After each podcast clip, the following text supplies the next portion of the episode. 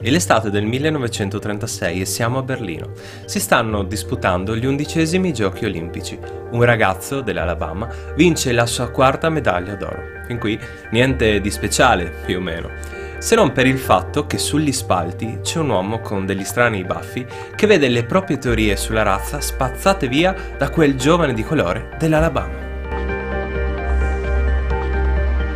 Bentornati o benvenuti su Storia dalla Storia, il canale dove ogni settimana cerchiamo assieme di scoprire le storie che si nascondono nella storia. Quella di oggi comincia nell'estate del 1936.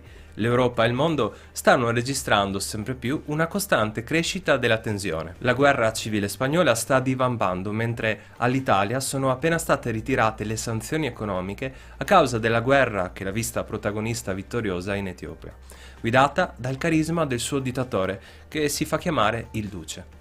Una parte di questo carisma, tempo prima, aveva in qualche modo raggiunto il nord, dove un ex austriaco è riuscito a prendere il potere, scavando e tirando fuori dal popolo tutto il risentimento e il marcio che attendeva solo un pretesto per scatenarsi. Tra le molte idee di questa nuova guida tedesca vi è una in particolare alla base della sua visione, di una Germania potente, in grado di guadagnarsi il proprio ruolo nel mondo, il proprio spazio vitale.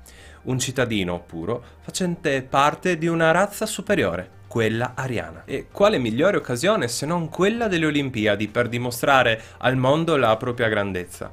Così, su suggerimento del proprio ministro della propaganda, il Führer, così si fa chiamare, fa le cose in grande per dimostrare non solo la superiorità genetica, ma anche quella dell'organizzazione e dell'organizzazione tedesca. Affida la supervisione dei lavori al suo architetto di fiducia, Albert Speer, che partorirà uno stadio gigantesco di circa 110.000 posti, oltre ad un complesso sportivo di un chilometro quadrato, dove trovano spazio al suo interno strutture per le restanti discipline e persino un teatro. Tutta la città di Berlino Berlino inoltre viene interessata dagli enormi stanziamenti di denaro che sono predisposti per l'evento. Tutto inutile se si pensa a come sarà ridotta la città a fine guerra.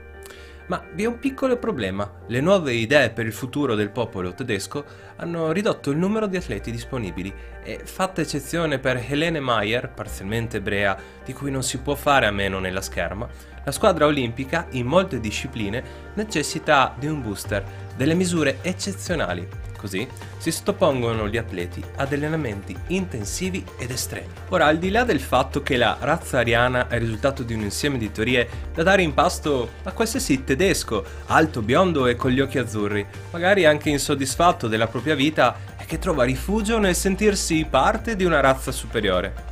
Immaginatevi un giovane di colore della lontana Alabama quanto potrebbe mai suscitare un problema per un essere superiore. Beh, in realtà qualche mal di pancia questo ragazzo lo darà alle teorie del fiore. Ma facciamo un passo indietro. Jesse Owens, come detto, nasce in America nel 1913, a un soffio dalla Prima Guerra Mondiale, quella che avrebbe dovuto mettere fine a tutte le guerre, avete presente, no? È il settimo di dieci figli, una condizione comune ma non facile, in un periodo per l'America che gradualmente farà conoscere a molte generazioni quella che è considerata una delle più grandi crisi economiche della storia. Di conseguenza il giovane contribuisce al sostentamento della famiglia con i più disparati lavori, senza però dimenticare lo studio. Una piccola curiosità con dovere di inventario però è che in realtà, seppur famoso con il nome di Jesse, il suo vero nome era James Cleveland Owens, ma sembra che un insegnante, non capendo il suo slang molto forte, quando Owen si presentò con le due lettere del cognome JC, cominciò a chiamarlo proprio JC, Jesse. Come talvolta accade ai più fortunati, il giovane scopre di avere un talento che nel suo caso è un fisico che gli permette nel 1933 di guadagnarsi l'attenzione del mondo sportivo nella corsa e nel salto in lungo, nonché di aprirgli le porte dell'Università dell'Ohio. Pochi anni più tardi, nel 1935, compirà la sua prima impresa, infrangendo diversi record, tra cui quello che, con un balzo, lo farà rimanere nei record fino al 1960, con un salto di poco più di 8 metri. Ovviamente uno come Owens è un atleta che vedrà le prossime Olimpiadi, che tra l'altro stanno per essere disputate. Ma vi è un piccolo ostacolo. Le prossime Olimpiadi sono quelle che si disputeranno a Berlino e l'America è in forte dubbio, come altri paesi d'altronde, sul presentarsi o meno. Anzi, diciamolo, c'è aria di boicottaggio. Come spiega Lucarelli nel suo libro L'incredibile prima di colazione, Roosevelt, prima di prendere una decisione, invia un uomo per verificare se ci sono le premesse per far partecipare un paese democratico in un paese, per così dire, civile incaricando però Avery Brundage, il quale al suo ritorno garantisce personalmente che le Olimpiadi non dovrebbero essere boicottate. Si scoprì poi che Brundage era un filo nazista. Tuttavia, mi si permetta solamente di dire che ho un forte dubbio che l'America non sapesse ciò che stava avvenendo in Germania nel 1936. Nel Ad ogni modo, gli Stati Uniti inviano i propri atleti alle Olimpiadi, tra cui Jesse, e il 1 agosto 1936, dopo più di 3.000 km percorsi per tutta Europa, la prima fiaccola olimpica aggiunta per la prima volta proprio in queste Olimpiadi, diede il via alla competizione. Tutto il mondo ha gli occhi puntati su Berlino, anche grazie ai potenti mezzi di propaganda che hanno incentivato il mezzo televisivo. E tutti possono udire quel saluto al Führer che sarebbe divenuto tristemente intrinseco alla drammaticità della seconda guerra mondiale.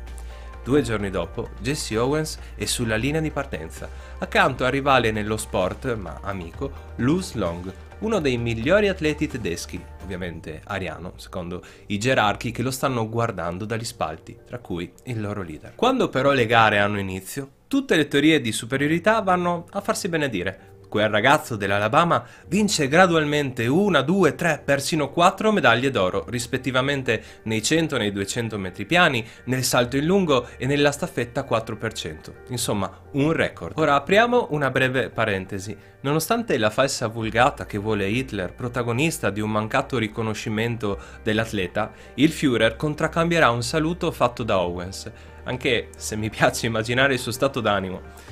Tuttavia, questo è un episodio non banale su cui poi torneremo. La Germania ottiene un grandissimo risultato al medagliere, piazzandosi con ampio scarto sul resto delle nazioni, con ben 89 podi, mentre l'America, seconda al medagliere, ne collezionerà 56. Nota a margine, la nazionale italiana vincerà le medaglie d'oro nel calcio. Ma torniamo un attimo su quel saluto di Hitler al ragazzo che aveva mandato in frantumi le idee di una razza superiore. Al suo ritorno nella democratica America, Jesse aveva in programma un incontro con il presidente Roosevelt. Doveva, perché il presidente della nazione, che si oppose al nazismo e ai derivati, a quell'appuntamento non ci andò mai. Venne cancellato, secondo le fonti che ho trovato, a causa del suo impegno nella campagna presidenziale del 36 e per la paura delle reazioni degli stati del sud. Un brutto gesto, ma se ci pensiamo, nulla di strano in un paese dove, sebbene non ci fosse certamente un cancello con la scritta Il lavoro rende liberi, ve n'era una in molti luoghi con la scritta riservato ai bianchi. Per i picca Owens, che rimase evidentemente scottato da questo fatto, lo stesso anno si iscrisse al Partito Repubblicano supportando Alf Landon. Anche per oggi è tutto, vi lascio in descrizione il libro e le fonti da cui ho preso questa storia e vi invito inoltre a compiere tutte quelle azioni per permettere a questo progetto di divulgazione di crescere, lasciando un mi piace al video, condividendolo e facendomi sapere qua sotto la vostra con un commento. Noi ci vediamo presto con nuove storie della storia. Ciao!